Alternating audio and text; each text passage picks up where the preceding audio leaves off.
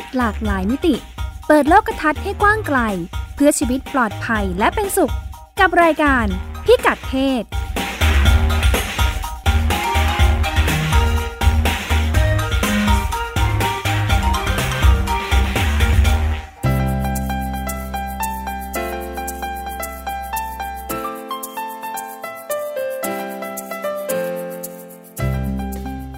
วัสดีค่ะ ต้อนรับคุณผู้ฟังเข้าสู่รายการพิกัดเพศนะคะ เป็นสัปดาห์แรกของปี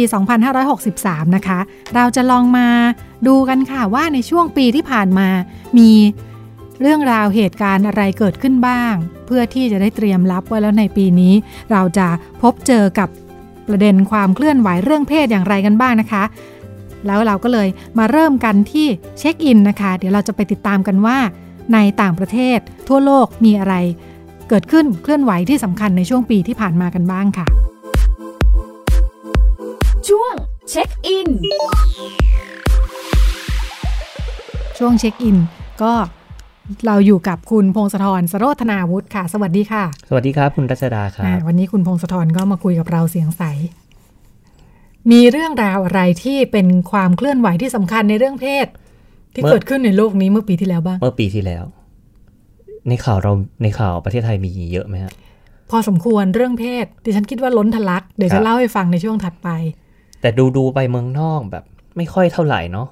เรื่องเพศ เรื่องเพศ ซึ่งจริงๆมันมีหลายประเด็นมากนะมันมีประเด็นเยอะมากครับ สิ่งที่เห็นชัดเจนมากขึ้นก็คือ เราเห็นการใช้โซเชียลมีเดียเข้ามาเป็นส่วนหนึ่งในการเคลื่อนไหวค่ะรณรงค์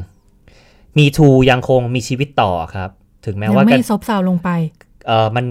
แตกแฟรนไชส์ไปแล้วครับตอนนี้ เรื่องการละเมิดทางเพศลวนลามคุเอ่กอคามทางเปลี่ยนเพศชื่อครับเปลี่ยนชื่อเป็นเป็น me to pay pay ที่แปลว่าจ่ายค่ะคือเรียกร้องกระแสค่าจ้างที่เท่าเทียมกันระหว่างชายหญิง อืมเล่นเรื่องประเด็นว่าเออทำไมผู้หญิงได้ถึงค่าจ้างไม่เท่าผู้ชายค่ะทั้งๆที่ความสามารถของทั้งสองเพศไม่ได้ต่างกันเลย มีประเด็นนี้ชัดมีเจปนระเด็นขึ้นี้นชัดเจนขึ้นครับค่ะเอ่อในสหรัฐครับทีมฟุตบอลหญิงแห่งชาติออกมาเรียกร้องขอค่าจ้างให้มันใกล้ ๆ กันหน่อยได้ไหมอืม เพราะว่าดูจากสถิติแล้วทีมฟุตบอลค่ะหญิงทำสถิติดีมากกว่าทีมชายด้วยซ้ำค่ะก็มีการพูดถึงประเด็นนี้มากขึ้นครับเอ่อในในมีทูอีกเหมือนกันครับ แต่ว่าเปลี่ยนชื่อเป็นยูโนมีเป็นแฮชแท็กใหม่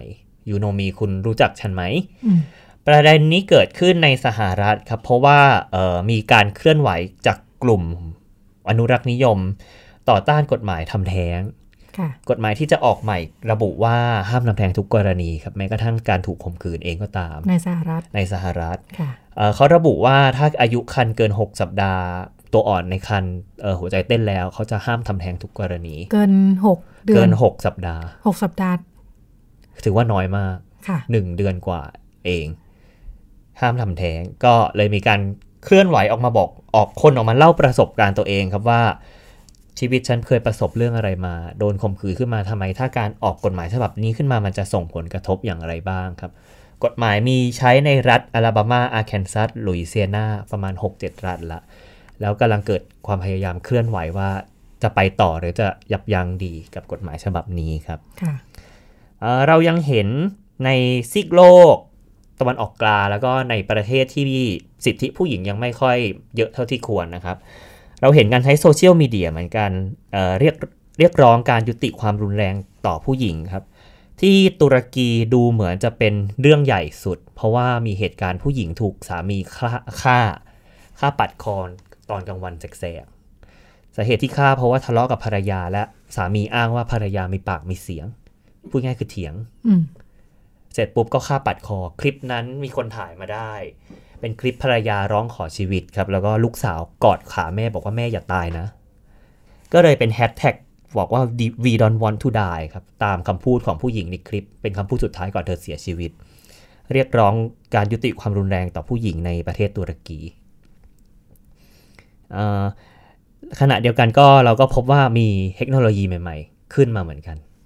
เอ่อเคยเล่าไปแล้วนะครับ เรื่อง Femtech ครับเป็นเทคโนโลยีค่ะเกี่ยวกับสุขภาพผู้หญิง ถือว่าเป็นกระแส ก็เป็นใช่วงกระแสที่ผ่ขึ้นมาค่ะและคาดว่าปีหน้าน่าจะโตกว่านี้อีก มีตลาดมีตลาดชัดเจนแล้วก็เอ่อเขาบอกว่าเห็นกระแสผู้หญิงในวงการวิทยาศาสตร์ แล้วก็วงการเทคโนโลยีมากขึ้นค่ะคาดว่าปีหน้าตลาดนี้จะโตได้อีกอืมเพราะว่าที่ผ่านมาก็มีการรณรงค์เรื่องสเต็มใช่คว่ารับผู้หญิงควรจะเข้าไปควรมากขึ้นผู้หญิงควรจะมีส่วนร่วมมากขึ้น ทางด้านเอ่อการพัฒนาเรื่อง HIV ครับเอ่อเมืองไทยมีข่าวเหมือนกันค่ะเมืองนอกก็มีข่าวครับเขากำลังอยู่ในช่วงทดสอบยาอยู่ตอนนี้ เป็นวัคซีน HIV ครับ ป้องกันการติดเชื้อ HIV ตอนนี้อยู่ในขั้นตอนทดลองในกลุ่มตัวอย่างแล้ว กลุ่มตัวอย่างคนทั่วไปนะครับ แจกยาอยู่ คาดว่าถ้าปี 2021 ก็คืออีก 2 อีกปีหน้า แต่น่าจะเป็นปลายปี ถ้าสำเร็จจะน่าสามารถจะจดทะเบียนยาขึ้นได้ในสหรัฐนะครับ ก็เป็นความเคลื่อนไหวเหมือนกันอีกแบบหนึ่ง ในตะวันออกกลาง เขาพบว่าผู้หญิงกลายเป็นมีบทบาททางการเมืองมากขึ้นครับอืมค่ะโดยเฉพาะในประเทศที่มีความผันผวนทางการเมืองสูง อย่างเช่นซูดานเลบานอน หรือแม้กระทั่งอิรัก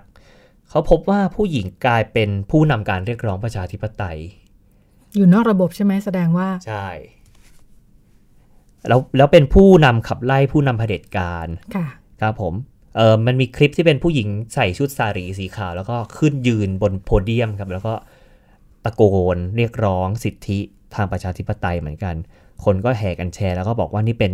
รูปแบบใหม่ของการเคลื่อนไหวทางการเมืองในตะวันออกกลางเหมือนกัน น่าสนใจครับผมเอ่อ ขณะเดียวกันก็มีกฎการพยายามแก้ไขกฎหมายมรดกในประเทศตะวันออกกลางเหมือนกันให้เอ่อลูกสามารถได้สมบัติลูกสาวได้สมบัติจากพ่อเท่ากับลูกชายเหมือนกัน เดิมเป็นกฎหมายเลยเหรอคะเออเดิมเป็นกฎหมายครับค่ะทายาทหญิงจะได้สมบัติเพียงครึ่งเดียวกับทายาทชายอืมก็มีความพยายามเคลื่อนไหว ในซาอุดิอาระเบียเราเห็นผู้หญิงขับรถได้แล้ว แล้วก็ค่ะมีเอ่อมีมีโรงเรียนสอนขับรถเหมือนกันอ่าที่เขาอนุญาตให้สอบใบขับขี่ได้ก่อนหน้านี้ใช่ครับมีค่ะมีสารคดีไปถ่ายทำเหมือนกันว่าเป็นยังค่ะไง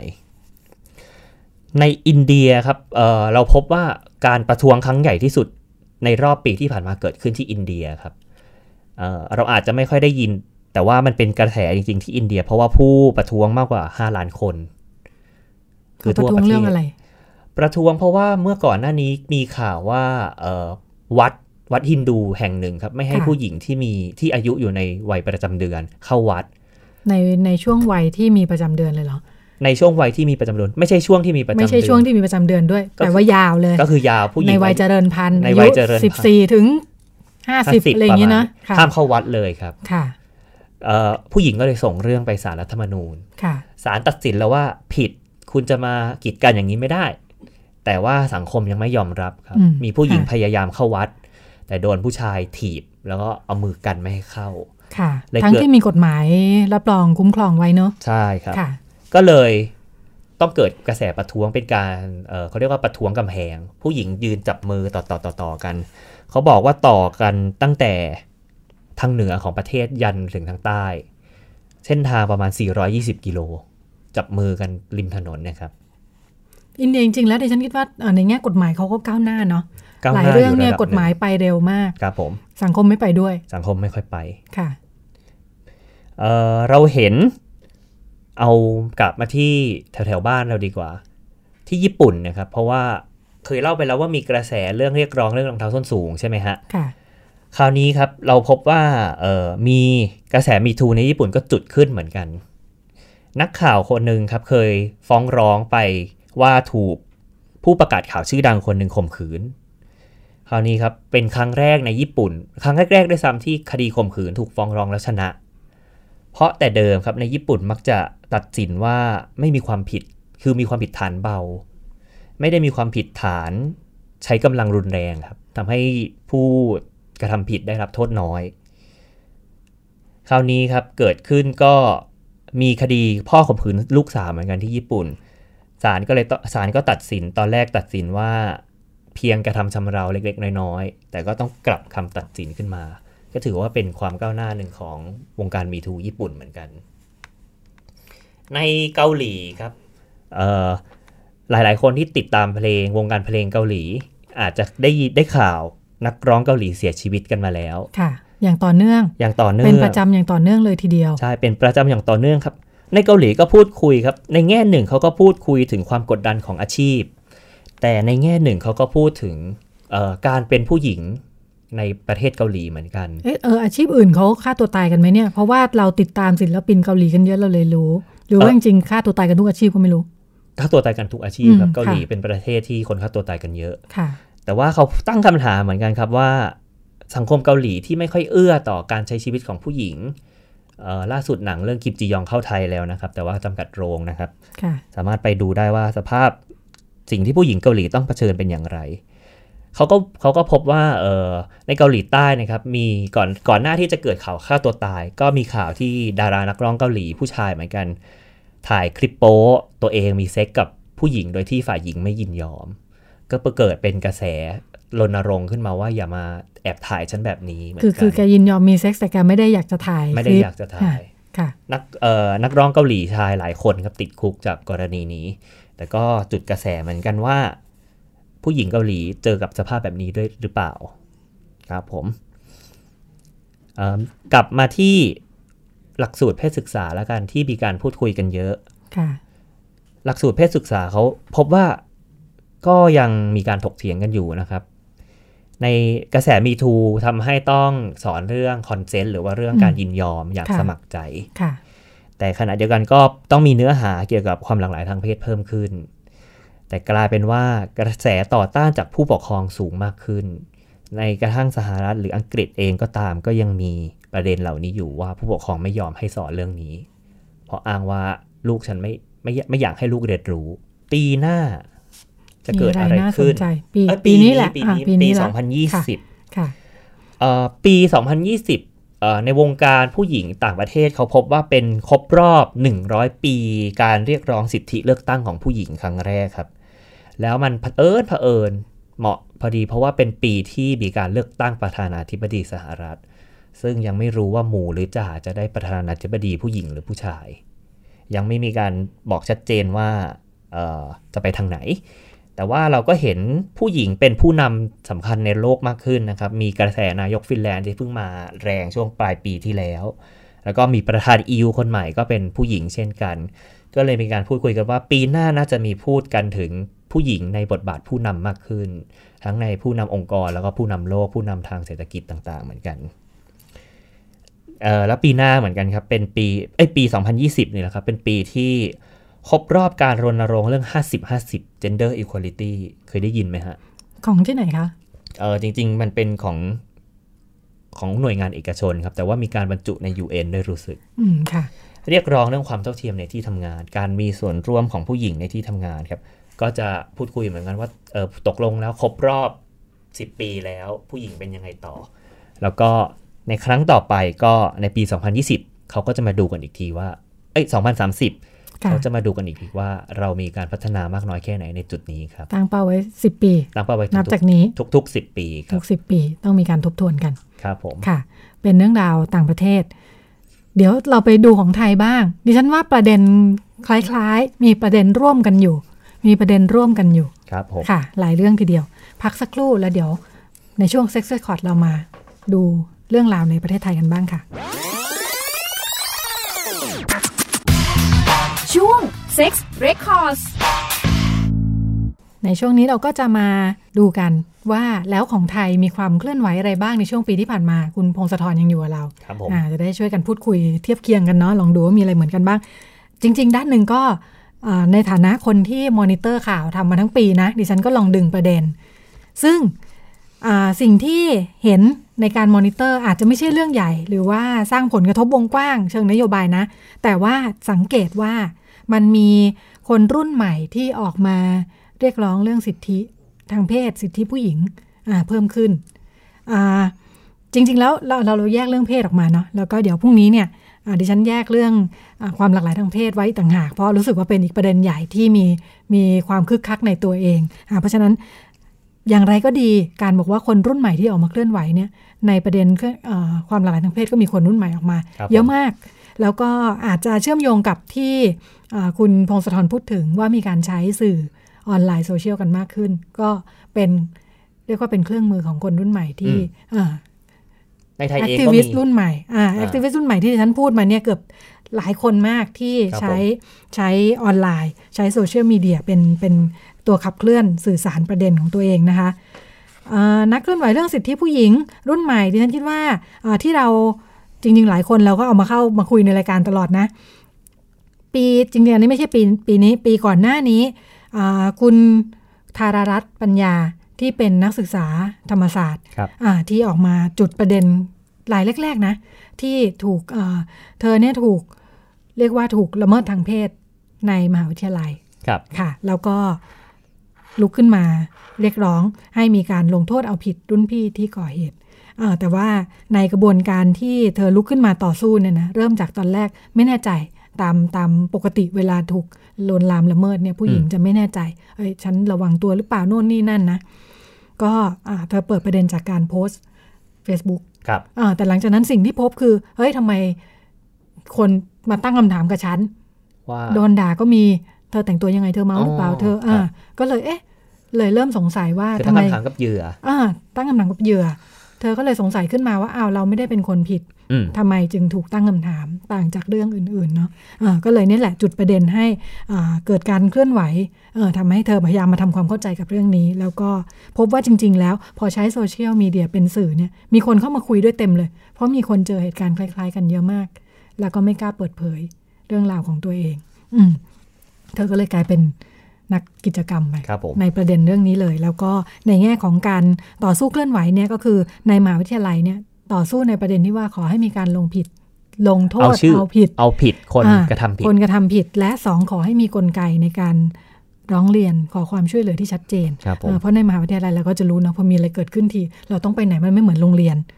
ไม่เหมือนโรงเรียนเราก็จะบอกครูบอกมหาลัยต้องมหาลัยต้องไปบอกใครอ่าแล้วก็เป็นประสบการณ์ของ คุณธนรัตน์ครัที่บพอผมเกิดปัญหาปั๊บเฮ้ยไม่รู้จะไปบอกใคร พอไปบอกแล้วก็ต้องรอคณะกรรมการมหาวิทยาลัยจะประกว่าจะประชุมแล้วก็สามเดือนสอบสวนหกเดือนคือขั้นตอนมันเยอะมาก แล้วก็ไม่ได้เป็นกลไกร้องเรียน มันเป็นกลไกที่เขาทำงานบริหารกันปกติครับพอมีเรื่องร้องเรียนเข้ามามันก็ไม่ได้สะดวกไม่ได้สะดวกง่ายดายยืดเยื้อเรื้อรังมากนะคะ เธอก็เรียกร้องให้มีกลไกคุณอุปการเกิดขึ้นในปีนี้อ่าน่าจะเป็นผลต่อเนื่องอยู่พอสมควร มหาวิทยาลัยธรรมศาสตร์มีการตั้งคณะกรรมการส่งเสริมความปลอดภัย และสร้างความเข้าใจทางเพศเ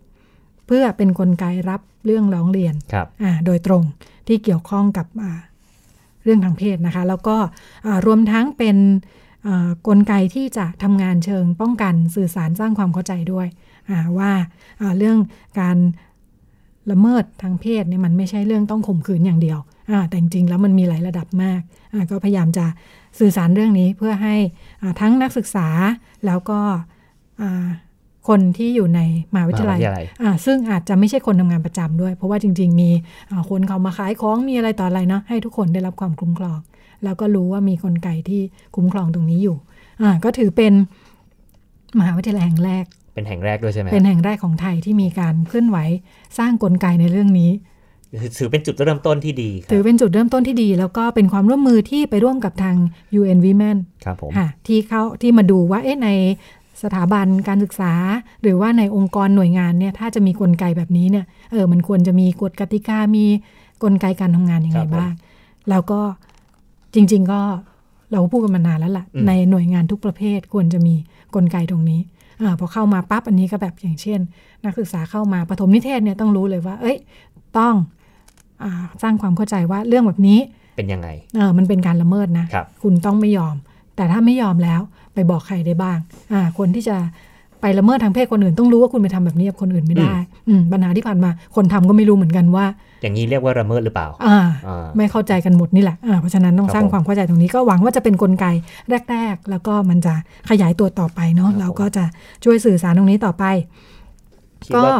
คิดว่าเป็นจุดเริ่มต้นเหมือนที่ค่ะสหรัฐก็มีครับ แต่ค่ะว่า ตอนอันนั้นรู้สึกว่าเขาประท้วงด้วยการแบกฟูกที่นอนอ่าใช่แบกประท้วง เรื่องเรื่องกระแสของการละเมิดทางเพศในมหาวิทยาลัยเนาะครับผมอ่าก็หลายเรื่องดิฉันก็ว่าเนี่ยแหละเป็นเป็นเป็นแนวคิดที่พอเห็นปัญหาที่นู่นเราก็มีเหมือนกันนั่นแหครัละบผมอ่าแต่เดิมมันไม่ได้ถูกมองว่าเป็นปัญหา ทุกคนก็เออซวยจัดการกันเอาเองอะไรอย่างนี้คเนาะรับผมเออโอ้ยโชคร้ายจังเจอปัญหาแบบนี้จริง ๆ แล้วไม่ใช่ แต่ก็ต้องมีการเรียกร้องกระบวนการช่วยเหลือแก้ไขค่ะปัญหาครับค่ะผมก็หวังว่าอ่า การเรียกร้องก็จะต้องสร้างรูปธรรมขึ้นมาว่าแล้วจะดูแลจัดการกันยังไง ก็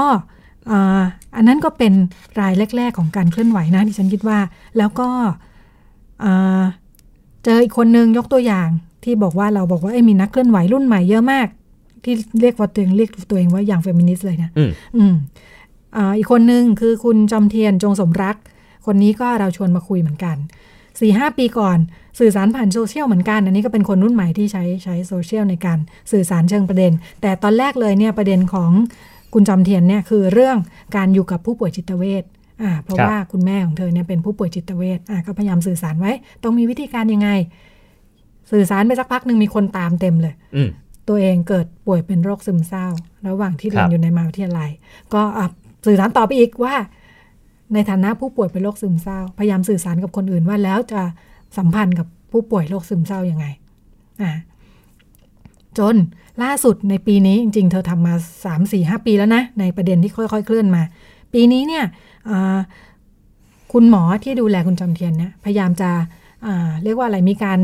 มีการค้นหาว่าจริง ๆ แล้วโรคซึมเศร้ามีสาเหตุมาจากอะไรบ้าง เพื่อจะรักษา พบว่ามีสาเหตุหนึ่งจากการถูกละเมิดทางเพศในวัยเด็กครับอ่าทำให้อ่า ต้องแก้ปมตรงนี้อย่างอืมชัดเจน แล้วก็ทำให้อ่าคุณจำเทียนลุกขึ้นมา เอ้ย ฉันถูกละเมิดทางเพศตอนเด็ก แล้วก็ต้องผ่านการต่อสู้กับตัวเองกับสังคมรอบข้างเยอะมาก ก็เลยใช้ประเด็นเรื่องการละเมิดถูกละเมิดทางเพทางเพศศเป็นประเด็นสื่อสารด้วยเหมือนกันครับผมก็ถือเป็นการเปิดประเด็นอีกเรื่องหนึ่งอืมอ่าเธอเรียกตัวเองว่าเป็นคอนเทนต์ครีเอเตอร์แล้วก็กลายเป็นนักรณรงค์มีคนเชิญไปพูดเยอะมาก ที่นู่นที่นี่เราก็ชวนมาคุยอ่าแล้วก็ทำให้ได้รู้ว่า มีคนชวนเธอไปคุยในเวทีต่างๆ เยอะมาก ทั้งเวทีครันาบนาชาติ เวทีขององค์กรสถาบันต่างๆนะคะ แม้แต่สถานบันเทิงนะอืมบอกว่าเนี่ยเดี๋ยวมีต้องไปคุยที่ร้านเหล้าอืมเจ้าของร้านเหล้าเชิญมาบอกว่าให้ไปพูดเรื่องสิทธิทางเพศของคนทำงานบริการหน่อยครับผมของเซ็กซ์ r ว r เกอร์ครับเซ็กซ์ r ว r เกอร์เองก็ควรจะรู้ว่าสิทธิของตัวเองคืออะไรอ่า แล้วก็จะมีอะไรบ้างที่ปกป้องคุ้มครองเขาอยู่ อืมก็เป็นนักเคลื่อนไหวอิสระหมดเลย คนรุ่นใหม่อืมใช้ทั้งใช้ทั้งโซเชียลแล้วก็ออนไลน์ออฟไลน์ใช้หมด ในแง่ของศิลปินรุ่นใหม่ๆ นิสิตนักศึกษาอ๋อมีการสร้างผลงานที่เกี่ยวกับประเด็นนี้ เยอะเลย เห็นทุกคนดิฉันก็ดึงมาคุยหมด เราคิดว่าเราไม่ทำหลุดไปสักคนหนึ่งเลย เป็นประเด็น gender ด้วย เป็นประเด็น gender เป็นประเด็นอะแต่ว่าส่วนใหญ่ดิฉันคิดว่าที่เคลื่อนไหวกันจะเป็นเรื่องละเมิดทางเพศเยอะครับนะผมอ่าแต่ว่าประเด็น gender เหมือนมันจะซ้อนเรื่องทัศนคติเนี่ยอืมจะอยู่ข้างหลังอีกที ซึ่งหลายคนก็พยายามไปให้ถึง อย่างเช่นอ่ามีศิลปินที่จัดแสดงงานนิทรรศการ post l a b post l a b the power of the muted voice อ่าอันนี้ก็เป็นอ่าน้องนักศึกษาจากอ่ามหาวิทยาลัยศิลปากรที่เรียนด้านศิลปะ ก็ผ่านประสบการณ์ถูกละเมิดทางครับเพศผมในวัยเด็กเหมือนกัน แล้วก็นี่แหละ เธอพบว่าที่ใช้คำว่า post l a b คือไอตอนเหตุการณ์นะก็ก็แย่แล้วนะอืมแย่กว่านั้นอีกคือมันต่อเนื่องยาวนานมาก กว่าที่ตัวเองจะทำความเข้าใจเรื่องนี้ ก้าวข้ามปมเรื่องนี้ มันอยู่กับชีวิต แล้วก็ส่งผลกระทบกับบุคลิกภาพกับการใช้ชีวิตอะไรเยอะมาก กับการสัมพันธ์กับคนอื่น ที่เป็นจัดแสดงเสื้อผ้าอย่างนี้ด้วยใช่ใช่ไหมใช่ฮะใช่เพราะว่าอ่าคุณเดมี่จิรพรมอเนี่ยครับผม เป็นอ่าเรียนศิลปะสาขาแขนงอะไร พวกผ้าอะไรพวกเนี้ยครับอ่าเธอก็ลุกขึ้นมา น่าสนใจตรงที่เหมือนเป็นอืมงานวิจัยนะเออก็ไปคุยกับคนที่ผ่านประสบการณ์ถูกละเมิดทางเพศมาเยอะแยะเลยอ่าแล้วก็เนี่ยแหละ บอกว่าเอ๊ะพอในที่สุดไม่มีใครก้าวข้ามเรื่องนี้ได้อยู่กับมันเป็นสิบสิบปี คุยเรื่องอื่นคุยได้หมด พอคุยถึงเรื่องนี้ปั๊บนิ่ง ทุกคนไม่กล้าพูด เงียบพูดไม่ออกอ้ำอึ้งคือรู้สึกแย่มาก เธอก็เอา เขาอัดเสียงอืมอ่าคุณเนมมี่เขาอัดเสียงก็บอกว่าไอ้คลื่นเสียงมันขาดหายแหว่งวิ่นไปหมดเลย พอคุยเรื่องเนี้ยเออ ก็เลยเอาไอ้ไอ้คลื่นเสียงที่แหว่งวิ่นนี่แหละมามา เรียกว่าเป็นจัดแรแสงดบังนดาลใจแล้วกันสร้างครัผบลงานศิลปะผ่านผ้าทออืมอ่าโดยใช้คลื่นเสียงในบางงานก็เอามาทอร้อยก็เอามาเลยนะอ่าก็ก็ให้เห็นว่านี่แหละมันเป็นความเงียบ เป็นความเงียบที่กูถูกกดไว้ ครับอืมแบบไม่กล้าบอกใคร ใช่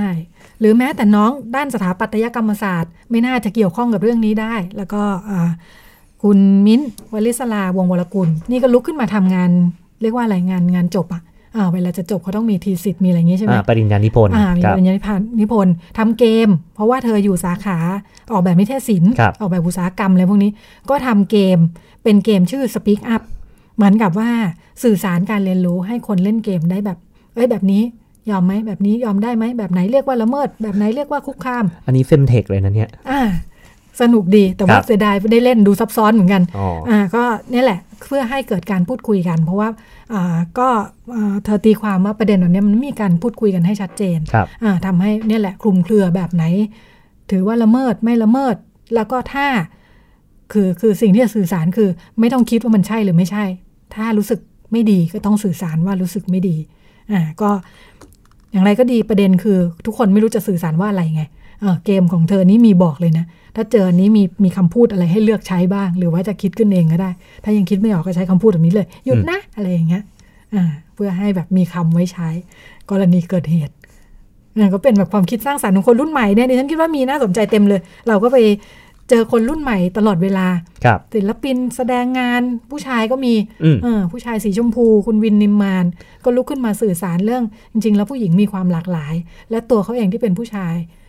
ชอบสีชมพูอะอ๋อเออก็เป็นผู้ชายที่ประกาศว่าชอบสีชมพูเท่านั้นน่ะครับอย่างเดียวที่ความแตกต่างคือก็ฉันชอบสีชมพูอืมเออนอกนั้นก็ก็รักผู้หญิง อืมก็ไม่ได้ต้องการแสดงออกแบบอื่นครับอืมเป็นผู้ชายปกติ ที่ชอบสีชมพูอ่าเพื่อพยายามสื่อสารประเด็นว่าจริงๆแล้วผู้หญิงและผู้ชาย มีความมีความแตกต่างหหลาลากกหลาย โดยไม่ต้องอยู่ในบล็อกของอืมผู้หญิงต้องเป็นแบบนี้เท่านั้น ผู้ชายต้องเป็นแบบนี้เท่านั้น ไม่ต้องอยู่ในบล็อกเอ่อเรื่องเพศเฉพาะสีค่ะ ก็เป็นครับผมความพยายามที่จะไปไปไปไกลอืมๆอ่าในความเข้าใจที่อยู่เป็นพื้นฐานเนาะแม้แต่น้องนักเรียนนะอาทิตย์ที่แล้วที่ฉันไปงานเปิดตัวหนังสือ Sex Education ครับผมของคุณหมอเอลอืมหมอชัชพลที่คุณหมอโอไปด้วยนะ มีน้องนักเรียนลุกขึ้นยกมือตั้งคำถามตอนตอนท้ายเขาบอกมีใครถามเลยไหมลุกขึ้นสวัสดีค่ะหนูเป็นนักเรียนอยู่ high school โรงเรียนนานาชาติครับเป็น activist ทำเรื่อง LGBT อืมเรื่องเพศอยู่ในโรงเรียน อยู่ในโรงเรียนด้วยอืมก็เลยรู้สึกว่าเอ๊ะมันคึกคักเนาะอืมเออเด็กรุ่นใหม่ในแบบว่า ทุกระดับทุก level เลยมาปฐมปฐมมีไหมมี activist ไหม ก็เลยคิดว่าเป็นประเด็นหนึ่งที่เป็นเรื่องอาผู้หญิงผู้ชายอ่าเรื่องเพศในความคึกคักของคนรุ่นใหม่นะครัคะบผมอืมแล้วก็นี่แหละ บทบาทผู้ชายก็ถูกถามหามาตลอดเนาะอ่าเวลาเวลาประเด็นเรื่องละเมิดทางเพศเรื่องอะไรต่ออะไรบทบาทของผู้ชายก็เป็นสิ่งที่ถูกถามหา แล้วก็ปีนี้เป็นครั้งแรกที่มูลนิธิหญิงชายก้าวไกล พูดประเด็นเรื่องชายเป็นใหญ่ ผ่านการรณรงค์เรื่องผู้ชายทำงานบ้าน ครับอ่าพยายามทำให้มันเป็นรูปธรรม ง่ายขึ้น ว่าอ่า ผู้ใหญ่ก็ทำงานด้านงานบ้านใช่ได้ใช่ในวันยุติความรุนแรงสากลอ่า25 พฤศจิกายนที่ผ่านมา ปีนี้ก็อ่าพูดถึงประเด็นอ่าความความคาดหวังครับต่อผู้ชายและผู้หญิงว่ามันมันมีกรอบบางอย่างอยู่ พยายามสื่อสารตรงนี้ แต่ว่าอันนี้ก็มีความเสี่ยงเหมือนกันนะ คือมันมีการตีความแบบเข้าใจเดิมๆอะครับ เช่นลากกลับไปว่า กลัวผู้เมีชายยควรจะเอออ่ากลัวเมียเนี่ยตัวกลัวเมียเนี่ยเขาเป็นประเด็นที่พูดถึง แต่มันครับกลายเป็นว่าควรจะทำเพื่อจะช่วย ช่วยเหลือภรรยา ช่วยเหลือภรรยา อ่าก็เป็นความเสี่ยงอีกแบบหนึ่งต้องสื่อสารให้ชัดเจนครัว่าบผมกำลังจะสื่อสารเรื่องอะไรมูลนิธิหญิงชายก้าวไกลปกติเขาทำเรื่องผู้ชายเรื่องติดเหล้าอ่าซึ่งมักจะเป็นคุณพ่อบ้าน แล้วก็พอไปค้นเนี่ยมักจะพบว่าความการติดเหล้าของคุณผู้ชายเนี่ยส่วนหนึ่งก็มาจากการรู้สึกว่าตัวเองอ่าล้มเหลว ที่ไม่สามารถทำตามความคาดหวังของสังคมได้อืมว่าจะต้องเป็นผู้นำครอบครัวจะต้องหาเงินเข้าบ้านจะต้องดูแลทุกคนนะ พอแกรู้สึกว่าทำไม่ได้ ก็กลับเคไปรียดกินเหล้าใช้เหล้าครับผมอ่าก็อ่าทางมูลนิธิเขาทำงานเรื่องเหล้าเนี่ย ต้องไปแก้ปมตรงนี้อ่าเพื่อจะให้คุณผู้ชายเหล่านี้กลับมาใช้ชีวิตปกติอีกครั้งโดยไม่แบกความคาดหวังแบบนี้ เป็นความคาดหวังของสังคมต้องเป็นค่ะผู้นำครอบครัวใช่ต้องหาเงินเข้าบ้านแกก็มาเนี่ยคาดหวังกับตัวเองทำให้รู้สึกล้มเหลวครับผม กลายเป็นปมที่เกี่ยวข้องกับเรื่องเพศอยู่ด้วย อีกเรื่องหนึ่งที่เป็นความเคลื่อนไหวใหญ่ ๆ ที่เป็นรูปธรรมอ่าที่เกี่ยวข้องกับกฎหมาย จริง ๆ แล้วถ้าถ้าความชัดเจนคืออาประเด็น LGBT นะประเด็นความหลากหลายทางเพศเนี่ยดิฉันคิดว่าพอมาลองไล่ดูแล้วเนี่ยประเด็นความหลากหลายทางเพศ เคลื่อนเคลื่อนไหวเรื่องกฎหมายเยอะมาก ในขณะที่อืมงานเรื่องสิทธิ ผู้หญิงสิทธิอะไรต่างๆเนี่ยเป็นเรื่องทัศนคติ เหมือนว่ากฎหมายมีแล้ว จริง ๆ แล้วงานผู้ผู้หญิงในไทยเคลื่อนไหวมาก่อนทำให้ได้กฎหมายมาเพียบเลย แต่มันไม่ถูกปฏิบัติครับอ่าก็เป็นการอ่าพยายามเปลี่ยนแปลงความเชื่อของคนในสังคม ใช่ พบว่ากฎหมายปฏิบัติไม่ได้เพราะว่าติดเรื่องทัศนคติอ่าก็เลยพยายามทำงานเรื่องทัศนคติกันใหญ่โต อีกเรื่องหนึ่งที่ได้กฎหมายมาแล้ว อันนี้คืออาพรบการป้องกันและแก้ไขปัญหาการตั้งครรภ์ในวัยรุ่นครับพรบท้องวัยรุ่นอ่าในช่วงปีที่ผ่านมาเป็น ความพยายามในการทำให้กฎหมายที่ออกมาไปสู่การปฏิบัติเหมือนกัน ซึ่งหนึ่งอันในสิ่งที่รอที่พบว่าเวลามีพรบแล้วจำเป็นต้องมีถึงจะปฏิบัติได้คือต้องมีกฎกระทรวงด้วยอืมอ่ามีห้ากระทรวงที่ต้องทำงานตามพรบนี้ กระทรวงสาธารณสุขเป็นเจ้าภาพ กระทรวงผมศึกษาธิการกระทรวงการพัฒนาสังคมและความมั่นคงของมนุษย์ และกระทรวงแรงงาน ทั้ง 4 กระทรวงออกกฎกระทรวงกันครบในช่วงที่ผ่านมา ยังขาดอยู่มหาดไทยนะคะที่คิดว่าจะเป็นอ่า ห้ากระทรวงหลักที่เป็นกลไกขับเคลื่อนที่สำคัญ ก็อ่าทำาให้หลาย ๆ กระทรวงก็นี่แหละเคลื่อนไหวกันใหญ่เลยนะคะอ่าหน่วยงานหนึ่งที่เป็นตัวขับเคลื่อนสำคัญของอางานพรบท้องวัยรุ่นที่เป็นเรียกว่าเป็นตัวหล่อลื่นนะคือสำนักงานกองทุนสนับสนุนการสร้างเสริมสุขภาพ โดยแผนงานสร้างเสริมสุขภาวะทางเพศอ่าที่อ่าเป็นเป็นเรียกว่าจิ๊อะกไรซอว์เป็นจิ๊กซอว์ตัวสำคัญที่ครับพยายามผมจะต่อให้ทุกอันมาต่อ ๆ กันเนี่ยนะ เราเลยลองไปคุยกับคุณชาติวุฒิวังวนผู้อำนวยการสำนักสนับสนุนความการควบคุมปัจจัยเสี่ยงทางสุขภาพ คือเราเรียกสำนักสองเงินยนต์ชินครับผมอ่าสำนักงานกองทุนสนับสนุนการทั้งเสริมสุขภาพสสสอืมคุณชาติวุฒิวังวนก็อ่าเรียกว่าไฮไลท์ให้อืมอ่าว่างานที่คิดว่าเป็นการขับเคลื่อนที่สำคัญในช่วงปีที่ผ่านมา คืออะไรเราลองไปฟังกันสั้นๆคค่ะรับผม ครับในในส่วนของแผนควบคุมปัจจัยเสี่ยงทางสุขภาพของสทศนะครับ จุดเด่นของงานปีที่ผ่านมาปี 62 เนี่ย เราเห็นถึงการสนับสนุนการบังคับใช้พรบการป้องกัน และแก้ไขปัญหาการตั้งครรภ์ในวัยรุ่น งานเด่นจริงเนี่ยเราเห็นว่าไอ้ตัว e-training เนี่ยที่พัฒนาเพื่อให้ครูผู้สอนเพศวิถีศึกษา แล้วก็ทักษะชีวิตเนี่ยมีความเข้าใจในการทำงานกับวัยรุ่นในด้านสุขภาวะทางเพศ โดยงานนี้เป็นการร่วมมือระหว่าง สพทแล้วก็มูลที่ Path to Health นะครับ หลักๆเนี่ยเราเห็นชัดเลยว่าตัวเครื่องมือเนี่ยถูกบูรณาการเข้าไปในในในระบบตอนนี้แล้วเห็นได้ชัดว่าจำนวนครูในสพทที่ enroll เข้า e-training เนี่ยมีเกือบเกือบ44,000 กว่าคน ซึ่งเป็นการทำงานที่ทำให้ครูรู้สึกว่าเขาสามารถมีส่วนร่วม แล้วไอ้ตัวหลักสูตรเนี่ย ตัวครูเองเนี่ยสามารถเอาไปปรับวิทยาฐานะ ซึ่งเป็นผลดีในการในการทั้งเรียนรู้ตัวตัวหลักสูตรเอง แล้วก็ในทางอาชีพเนี่ยเขาสามารถได้ใช้ประโยชน์ต่อต่อต่อตัวเขาเองจริง ๆ นะครับ เพราะฉะนั้นเนี่ยมันทำให้เกิดกระบวนการเรียนรู้ที่ไม่ใช่แค่เราเรียนรู้เพื่อสอนอย่างเดียว แต่เรียนรู้ในการในการพัฒนาในเชิงอาชีพด้วย นอกจากนี้เนี่ยเราคิดว่าประเด็นหลัก ๆ ประเด็นอื่นที่สำคัญเนี่ย อย่างเช่นสายด่วน163เนี่ยครับซึ่งการซึ่งมีการเข้าถึงกลุ่มเป้าหมายที่ที่จำนวนเยอะมากเลยนะ อย่างเช่น เดือนล่าสุดเนี่ยครับมีประมาณ 1,500 คนต่อเดือน ซึ่งซึ่งถือว่าเป็นสายที่ให้บริการแล้วเป็นการบริการที่เป็นหน่วยบริการปฐมภูมิ คือถ้ามีใครที่ต้องการข้อมูล ถ้ามีใครที่ต้องการเอ่อเข้าถึงบริการต่างๆเนี่ยครับที่เกี่ยวข้องกับทั้ง HIV AIDS แล้วก็ท้องวัยรุ่นเนี่ยเป็นสายด่วนที่ ตอบโจทย์ต่อความต้องการของเขา เพราะว่าสายสายเนี้ครับให้บริการตั้งแต่9โมงเช้าถึง3ทุ่ม ซึ่งมันสอดคราะห์กับวิถีชีวิตของของกลุ่มเป้าหมาย เพราะฉะนั้นเนี่ยทิศทางของของของแผนสุขภาพทางเพศเนี่ยจริงๆมันคือการตอบโจทย์ พรบการป้องกันและแก้ไขปัญหาการตั้งครรภ์ในวัยรุ่น ซึ่งซึ่งก็เป็นเป้าประสงค์ของของ ประเทศในการทำให้อัตราการท้องของแม่วัยรุ่นเนี่ยลดลงโดยการ support ระบบต่างๆ แล้วก็พัฒนาตัวโมเดลให้เกิดการเข้าถึงรวมถึงการบูรณาการกับภาครัฐ ให้มีทิศทางการทำงานที่ชัดเจนนะครับหลักๆ น่าจะเป็นเป็นไฮไลท์สำคัญของแผนเพศของของสำนักสองของสสสครับ ก็เป็นเสียงคุณชาติวุฒิวังวนอ่าผอสำนักสองจากสสสนะคะ ที่ ไฮไลท์ประเด็นจริง ๆ ก็เป็นประเด็นที่ของต่างประเทศที่คุณมงคลพูดถึงเหมือนกันครับเรื่องเพศศึกษาอืมอ่าว่าจะเป็นนกลไกสำคัญ เราก็ขับเคลื่อนกันมาได้ประมาณหนึ่งเหมือนกันอ่ามีหลักสูตรมี e-training ครับอ่าที่ไปฝึกอบรมครูเพื่อจะได้เป็นต้นทางเนาะอืมอ่าอยู่กับเด็กอยู่กับวัยรุ่นเนี่ย ถ้าเด็กและวัยรุ่นมีความรู้ดูแลตัวเองได้ก็หวังว่าอ่าปัญหามันจะลดลงได้ลเยดอะลเลงยครับผมอืมค่ะ รวมทั้ง 1663 ก็เป็นข้อต่อของการที่ถ้าเกิดปัญหาแล้วจะโทรมาได้ เอาคนเข้าระบบได้ครับผมอ่าไม่งั้นตอนนี้ปัญหาใหญ่ก็คือ พอเจอปัญหาแล้วยังกระตุยกระจายกันอยู่เลยนะคะอ่าการไม่มีความรู้ไม่มีข้อมูลเนี่ยคือไม่รู้ด้วยว่าเกิดปัญหาแล้วทำยังไงดี อย่างน้อยอ่าถ้าเกิดปัญหาในเรื่องนี้ ก็จะได้เข้ามาสู่ระบบด้วยอ่าปัญหาเรื่องท้องวัยรุ่น ถูกนำไปเชื่อมโยงกับเรื่อง HIV ครับอ่าในปีที่ผ่านมาอ่าโดยอ่า จริง ๆ แล้วสำนักสองเนี่ยของสสเนี่ยดิฉันก็ว่ามันเป็นภาพสะท้อนอาภาพใหญ่ของการทำงานได้ชัดอยู่เหมือนกัน คือด้านหนึ่งคือแกเคลื่อนตัวเร็วเนาะด้วยความคล่องตัวอ่าก็จะคล่องตัวอ่าถ้าเทียบกับหน่วยงานหลักอืมอ่าแล้วก็ค่อยไปช่วยกันดึงกันมาอีกทีเนี่ยอ่าเขาก็พบว่าอ่าแม้แต่ข้อมูลจาก 163 เองนะคะ พบว่าโทรเข้ามาปรึกษาเนี่ยปรึกษาเรื่องท้อง ปรึกษาเสร็จได้ HIV กลับไปด้วย คือเพิ่งรู้ว่าตัวเองเป็น HIV ด้วย ใช่ เพราะว่าในการ ท้องไม่พร้อมเนาะไม่ได้ใช้ถุงยางอนามัอ่ายไม่ได้มีเพศสัมพันธ์ที่ปลอดภัยครับผมอ่าซึ่งหมายถึงคุณ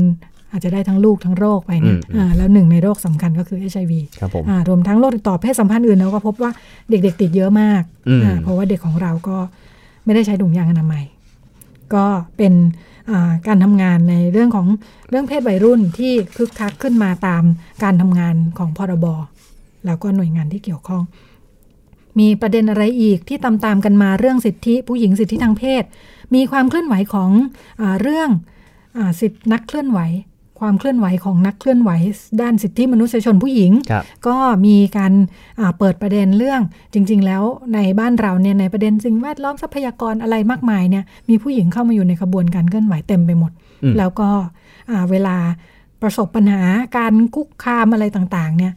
ผู้หญิงก็จะมีปัญหาเฉพาะ ที่แตกต่าง เช่น อาจจะถูกข่มขู่คุกคามในเรื่องเพศอืมอานอกเหนือจากการถูกทำร้าย อุ้มหายต่างๆ ไม่แตกต่างจากผู้ชายเนอะก็พยายามอ่าคนที่คนหนึ่งที่เป็นแกนหลักในการทำงานเรื่องนี้คืออากรรมการสิทธิมนุษยชนแห่งชาตินะคะซึ่งปีนี้เนี่ยก็มีการอามอบรางวัลประกาศเกียรติยศให้กับผู้หญิงนักปกป้องสิทธิมนุษยชนอ่า ประจำปี 2562 เนื่องในวันสตรีสากล เพื่อจะเปิดประเด็นเรื่องนี้ก็อมอบรางวัลประกาศเกียรติยศให้กับเครือข่ายผู้หญิงรักน้ำอูนเครือข่ายสตรีมงในประเทศไทย เครือข่าย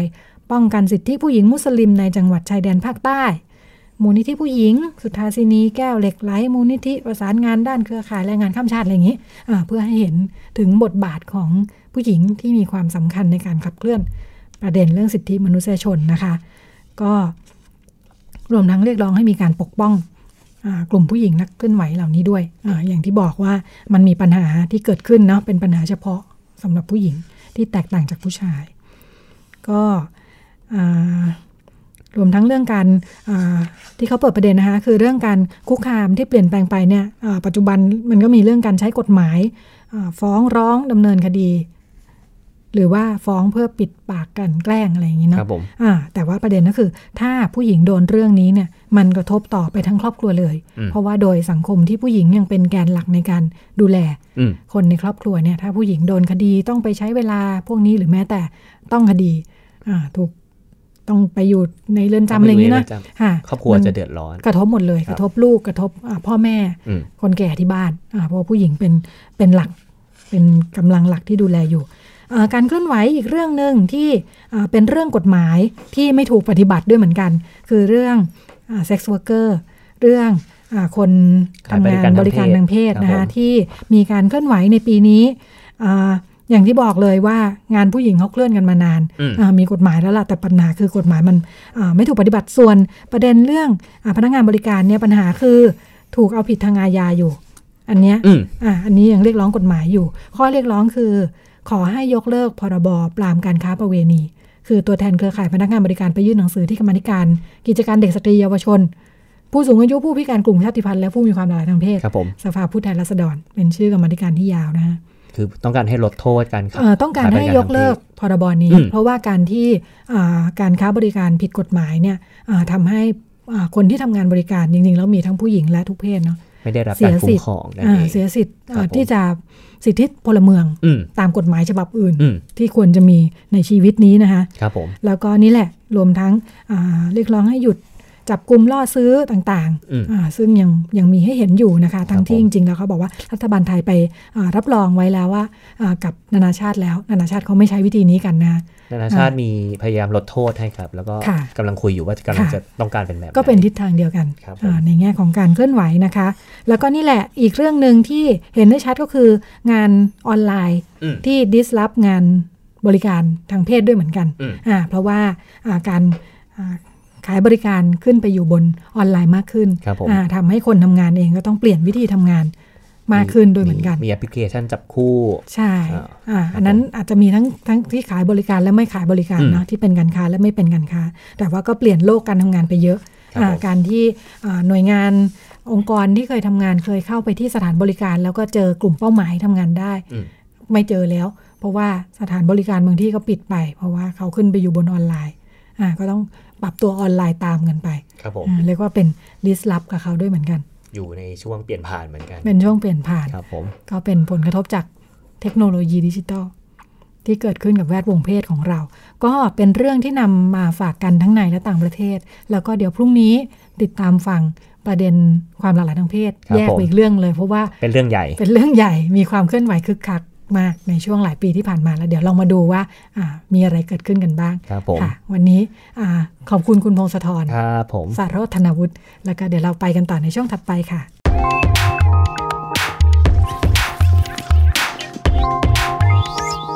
เรื่องเล็กประเด็นใหญ่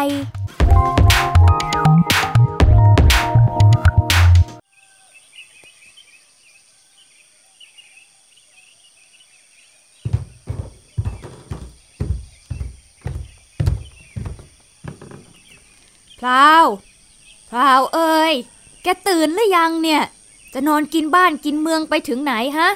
บ้านก็ยิ่งไกลๆ เดี๋ยวรถรับส่งมาก่อนก็ไปโรงเรียนกันไม่ทันพอดี รีบลงมาเร็วๆ สายแล้วเร็วโอ้ยเสร็จแล้วยาย จะเรียกอะไรนักหนาเนี่ย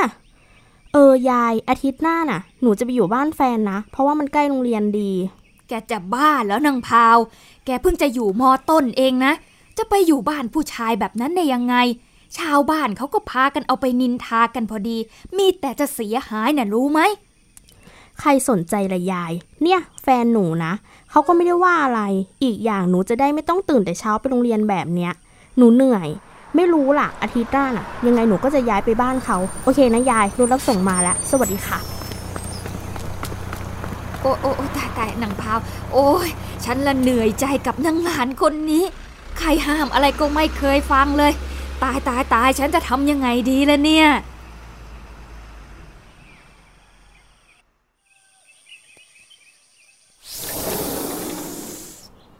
แม่ สวัสดีครับหวัดดีลูก สวัสดีค่ะ คุณแม่ เอ่ออะสวัสสวัสดีจ้า อ๋อ แม่ นี่พาวนะ แฟนต้นเอง คือต้นว่าจะให้พาวมาอยู่บ้านเรานะแม่ พอดีต้นเห็นว่าบ้านพาวเขาอยู่ไกลมากเลย ก็เลยชวนให้พาวมาอยู่บ้านเราน่ะ เอ่อเอ่อจะมาอยู่ที่นี่ แล้วที่บ้านหนูเขาจะไม่ว่าเหรอลูก แล้วเราสองคนจะอยู่กันยังไง คิดกันดีแล้วเหรอลูก ไม่เป็นไรหรอกนะแม่ คือที่บ้านหนูเขาไม่ว่าหรอกค่ะ เพราะว่าพาวเนี่ยบอกตากับยายแล้ว ตากับยายก็ไม่ได้ว่าอะไรค่ะ ตายตายตายฉันจะทำยังไงดีเนี่ย สองคนนี้ก็ยังเด็กอยู่ด้วย เอายังไงดีนะ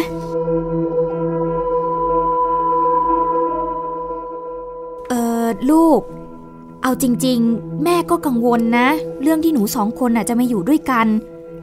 แม่ถามจริง ๆ เคยมีอะไรกันแล้วใช่ไหมเนี่ยฮะ อยู่ด้วยกันขนาดนี้ไปถึงไหนต่อไหนกันแล้วล่ะเนี่ย บอกแม่มาตามตรงเถอะ เออก็ตามภาษาก็เป็นแฟนกันแหละแม่ คบกันมันสักพักใหญ่แล้วเอยเออเออเออเออก็ถ้าจะมาอยู่ด้วยกันจริง ๆ แม่ว่าแกสองคนเนี่ยต้องป้องกันแล้วล่ะ แม่กลัวว่าถ้าเกิดพลาดท้องขึ้นมาเนี่ยมันจะยุ่งยากเอา พาว แม่ขอพาหนูไปคุมกำเนิดได้ไหม จะได้ไม่เป็นปัญหาเอาทีหลังนะลูก เออ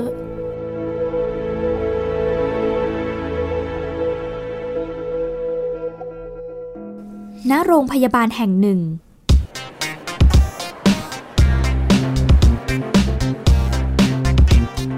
สวัสดีค่ะคุณพยาบาล ดิฉันพาเด็กมาฝังยาคุมกำเนิดนะคะเอ่อก็เลยจะถามว่าถ้าเกิดอายุสักประมาณ 12-13 ปีเนี่ย ฝังยาคุมกำเนิดได้ไหมคะ อ๋อ ได้ค่ะคุณแม่ เอ่อคุณแม่เป็นแม่ของน้องใช่ไหมคะเออไม่ใช่หรอกค่ะ หนูพาวอะ่ะ แกเป็นแฟนของลูกชายดิฉันนะคะก็เลยพามา อ๋อ ไม่ใช่ผู้ปกครองโดยตรงเหรอคะ ใช่ค่ะ พอดีหนูพาวน่ะ แกมาอาศัยอยู่บ้านดิฉัน เลยเห็นว่าเด็กเขาอยู่ด้วยกัน 2 ต่อ 2 ก็เลยกังวล กลัวว่าจะพลาดท้องกันก็เลยพามาป้องกันเอาไว้ก่อนนะคะ คุณพยาบาล อ๋อ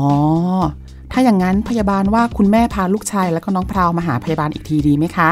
จะได้ให้ความรู้เรื่องการคุมกำเนิดทั้งสองคนเลย แล้วค่อยให้น้องเขาตัดสินใจอีกทีว่าจะคุมกำเนิดวิธีไหน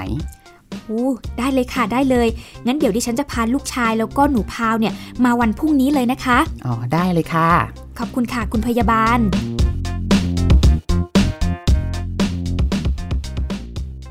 ละครที่ได้รับฟังจบลงไปนะคะ ก็เป็นตัวอย่างของกรณีที่เกิดขึ้นกับวัยรุ่นสองคนเรียนอยู่ชั้นมต้น พอมีเรื่องความสัมพันธ์เข้ามานะคะ ก็นำไปสู่ความรอบคอบคือไปคุมกำเนิดดีกว่าด้วยวิธีไหนดีนะคะ เราจะลองมาฟังกันเรื่องนี้ค่ะว่าจริง ๆ แล้ว มันมีวิธีคุมกำเนิดอะไรยังไงกันบ้าง ขั้นตอนเป็นยังไงสำหรับวัยรุ่นนะคะ คุณดาวสิริพิมพ์หล่อพยาบาลวิชาชีพชำนาญการ คลินิกบริการสุขภาพที่เป็นมิตรสำหรับ วัยรุ่นและเยาวชนนะคะ ซึ่งอยู่ในกลุ่มงานจิตเวชและยาเสพติด โรงพยาบาล 50พรรษามหาวชิราลงกรณ์จังหวัดอุบลราชธานี สวัสดีค่ะ สวัสดีค่ะค่ะ อยากให้คุยให้ฟังค่ะ ว่ากรณีที่อ่าถ้าวัยรุ่นต้องการไปใช้บริการ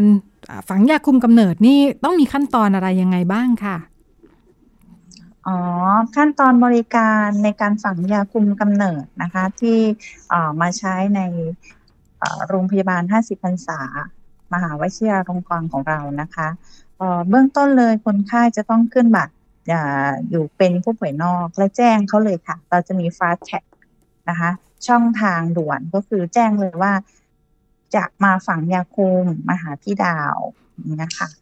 ซึ่งซึ่งช่องทางในการประชาสัมพันธ์ของเราก็จะมีทั้งรพสตแล้วก็เพจของเรา 50พรรษาทีมนะคะ ก็น้องๆเขาก็จะเข้ามานะคะ เขาก็จะรู้จักในนามของพี่ดาวนะคะ พอเสร็จเข้ามาในคลินิกวัยรุ่นนะคะ เราก็จะเริ่มในการตรวจร่างกายเบื้องต้นนะคะชั่งน้ำหนักส่วนสูงวัดความดันโลหิตซักประวัติส่วนตัวนะคะเรื่องการเรียนครอบครัว สังคม สุขภาพ โรคประจำตัว การแพ้ยานะคะแล้วก็แพทเทิร์นรูปแบบของประจำเดือนนะคะแล้วก็ประจำเดือนครั้งสุดท้ายที่ที่มา นะคะรวมทั้งประวัติการมีเพศสัมพันธ์นะคะทั้งรูปแบบการมีเพศสัมพันธ์ แล้วก็ครั้งล่าสุดที่มีรวมทั้งรูปแบบการคุมกำเนิดที่ผ่านมาของน้องที่ที่เข้ามาหาเรานะคะค่ะหลังจากนั้นเราก็จะมาคุยกันในเรื่องว่า เออแล้วน้องคิดยังไง ถึงอยากเข้ามาคุมกำเนิดแบบฝังอะไรอย่างเงี้ย เราก็จะมองในเราก็จะถามมุมมองของน้องก่อนว่า เออ น้องได้รับข่าวสารมาจากไหน เราคิดว่ายังไง แล้วเราก็จะเสริมเพิ่มเติมในสิ่งที่ที่น้องเขาอ่าขาดไปหรือว่าสิ่งที่น้องเขาสงสัยไม่เข้าใจเกี่ยวกับยาฝังคุมกำเนิดนะคะเอ่อหลังจากที่น้องเข้าใจแล้วโอเคตกลงบริการแล้วว่า น้องเขาจะฝังยาคุมนะคะ เราก็จะส่งไปตรวจตรวจปัสสาวะก่อน เพื่อหาการตั้งครรภ์ก่อนนะคะ คือทุกคนจะต้องผ่านการตรวจการตั้งครรภ์ก่อนว่า ท้องไม่พร้อมเอ้ยท้องไม่ท้องก่อนนะคะ แล้วก็ถ้าเกิดว่าผลตรวจปัสสาวะออกมาแล้ว บอกว่า อืม ไม่พบการตั้งครรภ์และไม่เสี่ยงต่อการตั้งครรภ์ด้วยนะคะ เพราะว่า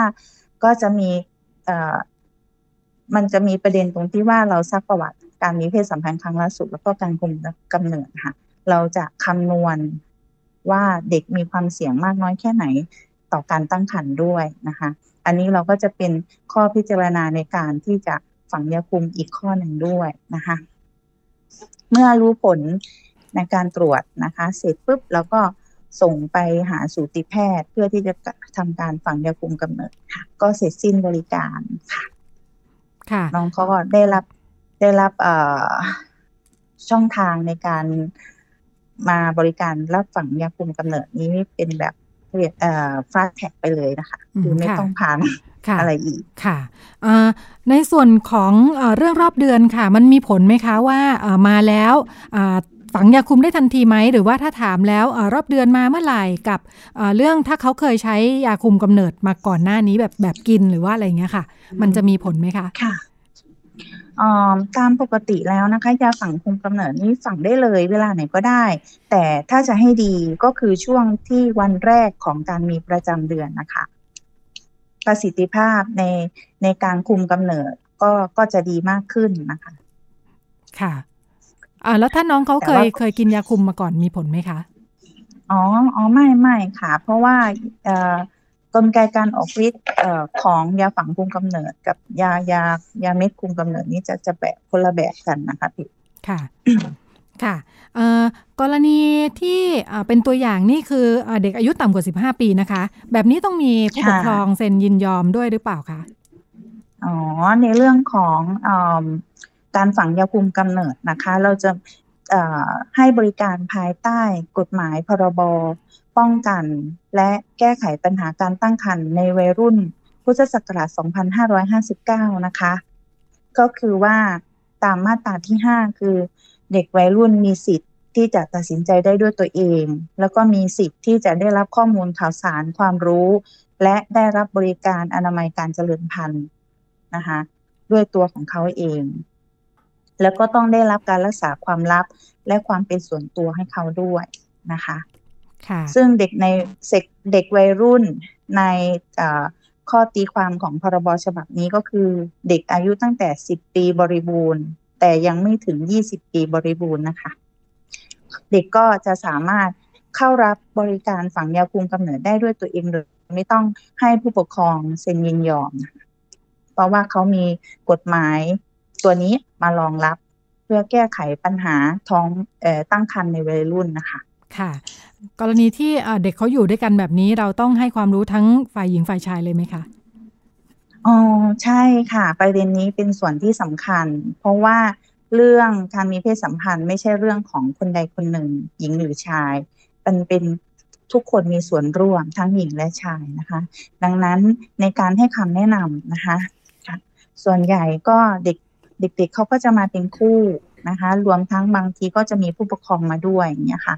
เราก็จะให้คำแนะนำทั้งหมดเลย ทั้งตัวเด็กผู้หญิง เด็กผู้ชาย แล้วก็ผู้ปกครองด้วยนะคะ แต่ว่าเราจะเน้นหนักในเรื่องของออ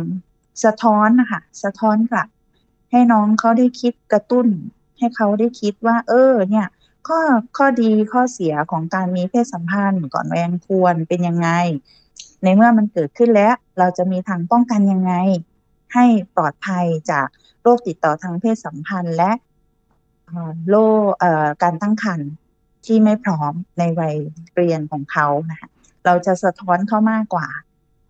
ซึ่งเด็กเขาก็จะคิดตามประเด็นที่เราเนำเสนอเข้าไปกระตุ้นเขานะคะ และเราก็สอดแทรกความรู้เกี่ยวกับการการคุมกำเนิดด้วยวิธีต่างๆ การ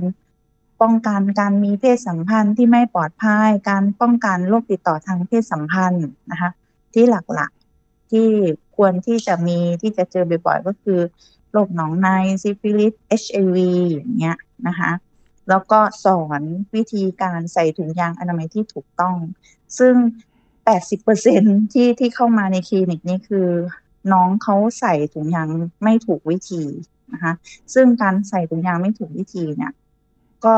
ก็จะมีผลต่อการป้องกันการตั้งครรภ์ค่ะ ค่ะ ค่ะ แล้วก็รวมทั้งประเด็นสุดท้ายที่จะฝากเขาฝากเด็กไปนะคะ ก็คือกระตุ้นให้เด็กคิดถึงจุดมุ่งหมายของชีวิต ความหมายของชีวิตเขาเขาอยู่หน้าที่ณปัจจุบันนี้คืออะไรนะคะ เส้นทางที่เขาจะเดินไปถึงเนี่ย เป็นยังไงบ้างเขาจะต้องเดินยังไงเขาถึงจะถึงจุดมุ่งหมายที่เขาหวังอย่างเช่น อ่า ตอนนี้เขากำลังเรียนมอต้นอยู่ อ่าเขาอยากเรียนไหนสายอาชีพ หรือว่าสายสามัญจบไปเขาอยากทำอะไรอย่างเงี้ยคือเราก็จะสะท้อน สะท้อนให้ให้พยายามกระตุ้นให้น้องเขาคิดว่าเฮ้ยฉันจุดมุ่งหมาย ฉันไม่ได้แช่ ไม่ใช่แค่อยู่กับแฟนคนเนี้ยอ่าอนาคตฉันยังอีกไกลนะ อะไรอย่างเงี้ยค่ะ คือ กระตุ้นพยายามเบี่ยงเบนให้น้องเขาเห็นประเด็นว่า ในชีวิตเขาไม่ได้มีแค่แฟนเท่านั้น แต่ชีวิตเขายังมีอีกมากมายสิ่งดีๆ ที่จะเข้ามาในชีวิตเขาค่ะค่ะ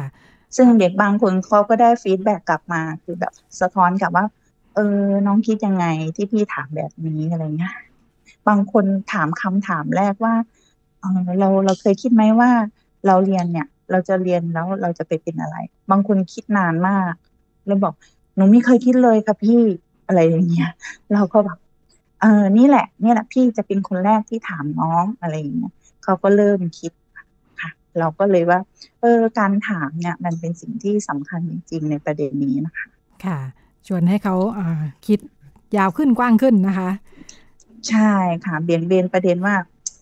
ชีวิตเธอมันไม่ได้มีแค่นี้นะอะไรอย่างเงี้ยค่ะ ค่ะค่ะเอย่างกรณีนี้เนี่ยเป็นเด็กที่อยู่ด้วยกันตั้งแต่ชั้นมต้นนะคะ จริงๆเขาเป็นกรณียกเว้นหรือว่ามันเกิดขึ้นมากน้อยขนาดไหนคะแบบนี้ อืม มันก็ไม่ใช่กรณียกเว้นนะคะ ก็คือเราก็สามารถที่จะถ้าเราจะมองจริง ๆ ลึกๆไปสัมผัสในในในโรงเรียนจริงๆเนี่ยก็มีหลายคู่นะคะ คืออก็มีอยู่ด้วยกันตั้งแต่ในวัยเรียนมต้นมปลาย ชั้นสายอาชีพชั้นอุดมศึกษาเนี้ยค่ะ ก็คืออยู่ด้วยกัน ก็ถือว่าทุกวันนี้ก็สามารถเจอได้ค่ะ ไม่ไม่เจอได้ทั่วทั่วไปนะคะค่ะค่ะแล้วจากที่เอ่อมีโอกาสได้พูดคุยเอ่อเด็กๆเขามองเรื่องนี้กันยังไงคะรวมทั้งผู้ปกครองด้วยอะค่ะ อืมนะคะเอ่อผู้ปกครองนะคะ ส่วนมากก็คือร้อยเปอร์เซ็นเลย ก็จะมองว่ามันไม่เหมาะสม แต่ ในเมื่อมันเกิดขึ้นไปแล้วอะค่ะ อืมเขาจะจัดการยังไงกับปัญหาที่เขากำลังเผชิญอยู่ ในในส่วนของผู้ปกครองนะคะ ที่ที่เข้ามาเนี่ย บางคนก็จะมีอยู่ลักษณะใหญ่ ๆ นะคะ ของผู้ปกครองก็คือว่า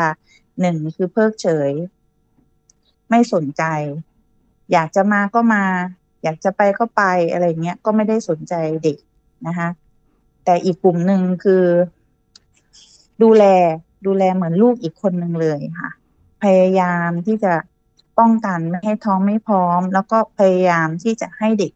กลับเข้าสู่ในระบบการศึกษาให้ปกติมากที่สุด คือไปเรียนปกติอะไรเงี้ย แต่ตอนเย็นก็กลับมาอยู่ด้วยกันอะไรอย่างเงี้ย ก็ผู้ปกครองก็ดูแลเหมือนได้ลูกมาเพิ่มอีกคนนึงอะไรอย่างเงี้ยค่ะค่ะ ส่วนในนุส่วนในมุมมองของเด็กๆเขานะคะ ก็จากที่สัมภาษณ์มานะคะเด็กเขาจะมองมองว่า อืม เพื่อนตามเพื่อนตามเทรนอย่างเงี้ยค่ะ เห็นเพื่อนมีหนูก็อยากมีมั่งเห็นตามสื่อต่างๆอ่านะคะจนเกิดการเรียนแบบขึ้นมานะคะ อันนี้ประเด็นที่หนึ่งประเด็นที่สองคือเกิดจากความรักในวัยรุ่นจริง ๆนะคะจนมันเลยเถิดมาในเรื่องของการพิสูจน์รักด้วยการ เพศสัมพันธ์ด้วยอะไรอย่างเงี้ยค่ะ ซึ่งเด็กผู้หญิงบางคนเนี่ยนะที่ที่ที่ดาวได้ถามน้องคะนะว่าเออเกิดมันเกิดอะไรขึ้นยังไง เราถึงได้ไปมีเพศสัมพันธ์กับแฟนเราตอนแรกอะไรอย่างเงี้ยเขาก็ตอบนะเอ่อพิสูจน์ความรักค่ะพี่นะคะเราก็บอกเออมันเป็นเหมือนเหตุผลคลาสสิกมากเลยนะคะ แต่มันยังเจอในสภาพสังคมปัจจุบันนี้นะคะ ค่ะ ขอบคุณข้อมูลจากคุณดาวสิริพิมพ์หล่อนะคะ พยาบาลวิชาชีพชำนาญการ คลินิกบริการสุขภาพที่เป็นมิตรสำหรับวัยรุ่นและเยาวชน กลุ่มงานจิตเวชและยาเสพติดโรงพยาบาล50พรรษามหาวชิราลงกรณ์จังหวัดอุบลราชธานีนะคะ ในช่วงเรื่องเล็กประเด็นใหญ่ก็เป็นความร่วมมือระหว่างสถานีวิทยุไทย PBS กับสำนักอนามัยการเจริญพันธุ์กรมอนามัยกระทรวงสาธารณสุขนะคะ ที่ส่งเครือข่ายเจ้าหน้าที่ผู้ปฏิบัติงานมาพูดคุยกับเราเป็นประจำทุกสัปดาห์นะคะทำให้ได้เห็นสถานการณ์ แล้วก็มุมมองรวมทั้งวิธีที่จะรับมือกับปัญหารวมทั้งระบบบริการที่มีอยู่ด้วยนะคะ วันนี้รายการพิกัดเพศหมดเวลาแล้วค่ะดิฉันรัชดาธราภาคลาคุณผู้ฟังไปก่อน พบกันใหม่สัปดาห์หน้าสวัสดีค่ะ ติดตามรับฟังรายการย้อนหลังได้ที่เว็บไซต์และแอปพลิเคชันไทย PBS Radio ไทย PBS ดิจิทัล Radio วิทยุข่าวสารสาระ เพื่อสาธารณะและสังคม